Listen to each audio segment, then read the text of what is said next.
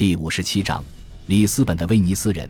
几个星期后，圣加布里埃尔号在里斯本靠岸。那位来自果阿、会说威尼斯语的人也在船上。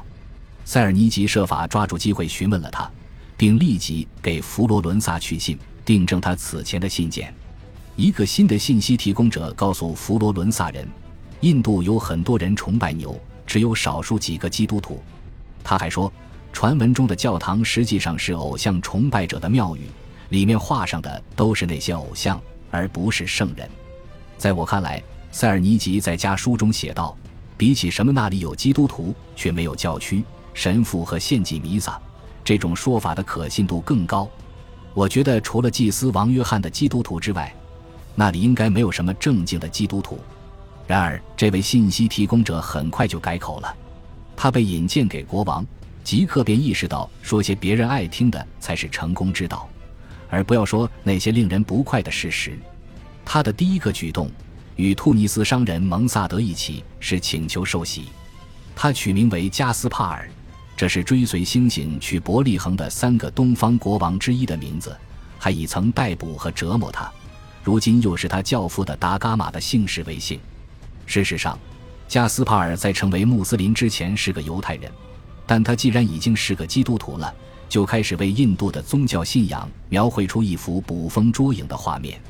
他说，基督徒住在印度的十四个国家里，其中有十二个国家的全部或大多数人口都是基督徒，至少有十个国家的国王是基督徒。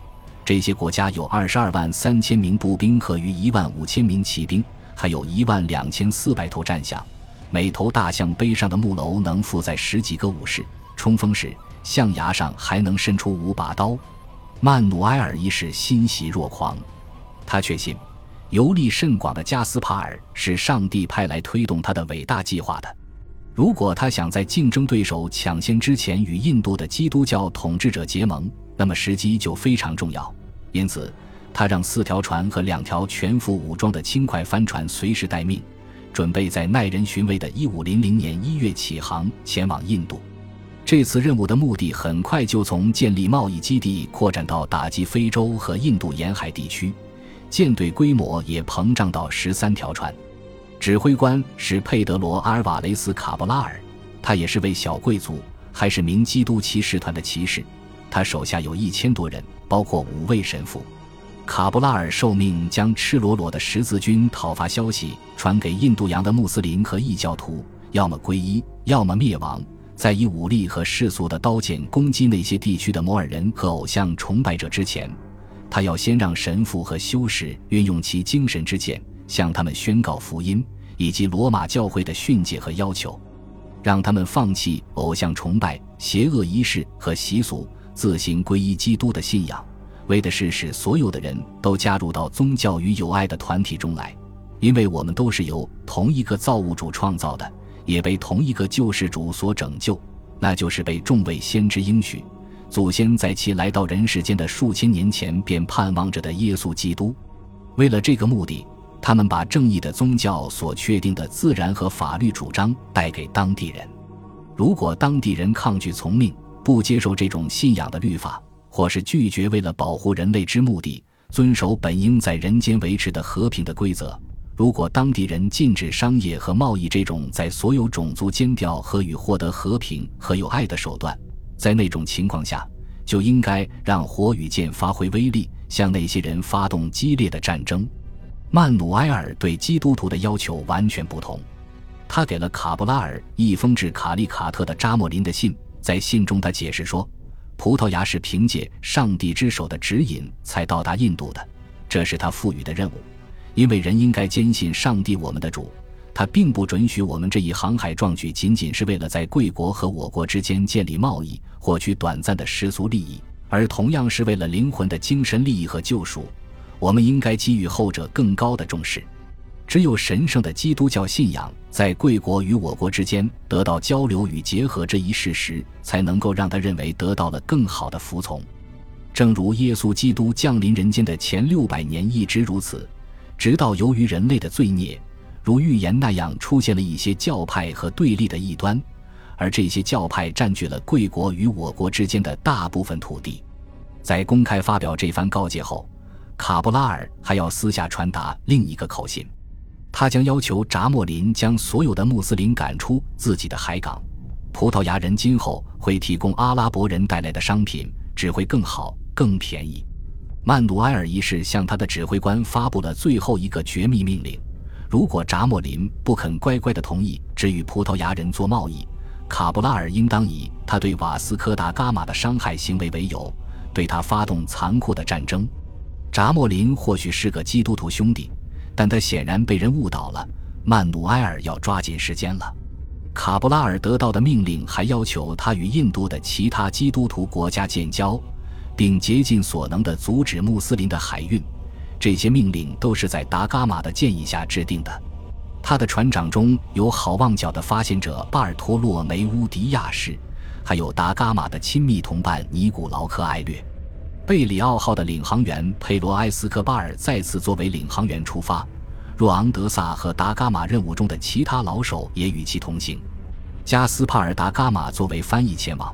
同样在船上的还有作为俘虏从卡里卡特带回来的五个人，以及马林迪苏丹派来的那位年轻特使。即便这么多老手凑在一起，此次任务也运气不佳，灾难频发。在舰队延期于1500年3月9日出发后不久，一条船就在福德角群岛附近的海域失踪了。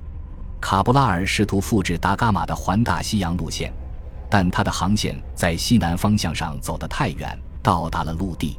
他以为自己发现了一个新岛，在举行过弥撒、竖起一个十字架之后。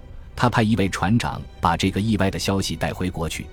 一场可怕的暴风雨在好望角海域袭击了余下的十一条船，有四条船和船上所有的人一起沉没了，其中包括巴尔托洛梅乌迪亚士掌舵的那条船。他再也见不到自己发现的那个风暴肆虐的海角了。在前往印度途中，另一条船也消失在恶劣天气中，舰队的船只数量减少到六条。时值夏末。按照他得到的命令，卡布拉尔在马拉巴尔海岸附近驻扎下来，准备袭击可能来自北方的阿拉伯船队。船员们向神父忏悔并接受了圣事，而他们等待的猎物却没有现身。卡布拉尔转而驶向卡利卡特。九月中旬，他旗帜飘扬，大炮闪耀地抵达了那里。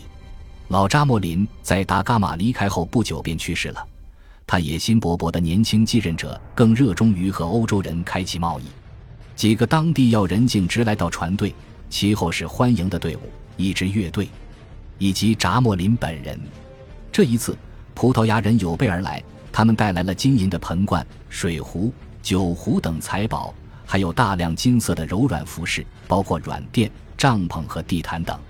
卡布拉尔呈送了曼努埃尔一世那封了不起的信。葡萄牙国王在信中表示很高兴，终于与基督徒兄弟重聚了。虽然扎莫林对此的反应没有被记录下来，但他给了卡布拉尔一个雕刻在镀金牌子上的王室许可令，以保证葡萄牙人的贸易安全。这次会面在一片惊慌失措的人质交换中结束了，但不到两个月后，葡萄牙的代理店就在一幢面朝大海的大房子里建立起来。印有王室盾形纹章的旗帜在屋顶上飘荡。然而，葡萄牙人很快便发现，当他们抵达之时，阿拉伯舰队已经停在港口了。之前大圣瓦斯科达伽马的商人们愕然地看到一支比自己大得多的葡萄牙舰队驶进视野。十二月，事态终于发展到紧要关头，葡萄牙人扣押了一条出发前往吉达的穆斯林船，声称其离港违反了他们与扎莫林的协议。即他们有权率先装载香料。作为报复，一大群穆斯林商人袭击了葡萄牙人的新代理店，七十个人被困在那座大房子中，包括舰队的神父。在三个小时的战斗后，他们试图杀出一条血路上船，却几乎全军覆没。等了一整天也没见扎莫林传来口信。卡布拉尔认为后者批准了这次袭击。便一路杀向海港里的阿拉伯船只，这是一次不公平的竞争。六条葡萄牙船的火力远远超过了整支穆斯林舰队。多个世纪以来，印度洋上的贸易先受战争的干扰，那里没有海战的传统，接缝工艺的舰船不够结实。导致不能安装重型火炮，而且其设计也几乎不可能让他们适应新的威胁。无论如何，火炮虽起源于中国，且一直都在穆斯林军队中使用，但他们只流传到过印度偏僻的小块地区。从留存下来的少量样品来看，它们既短小又粗糙。而葡萄牙和欧洲所有的滨海国家一样，世代在海上作战。尽管它的船载火炮远非完美，其在紧急情况下造成恐怖的能力却是无可否认的。火药的出现或许让战争中不再有骑士精神，但它是葡萄牙建立东方帝国不可或缺的媒介。感谢您的收听，喜欢别忘了订阅加关注，主页有更多精彩内容。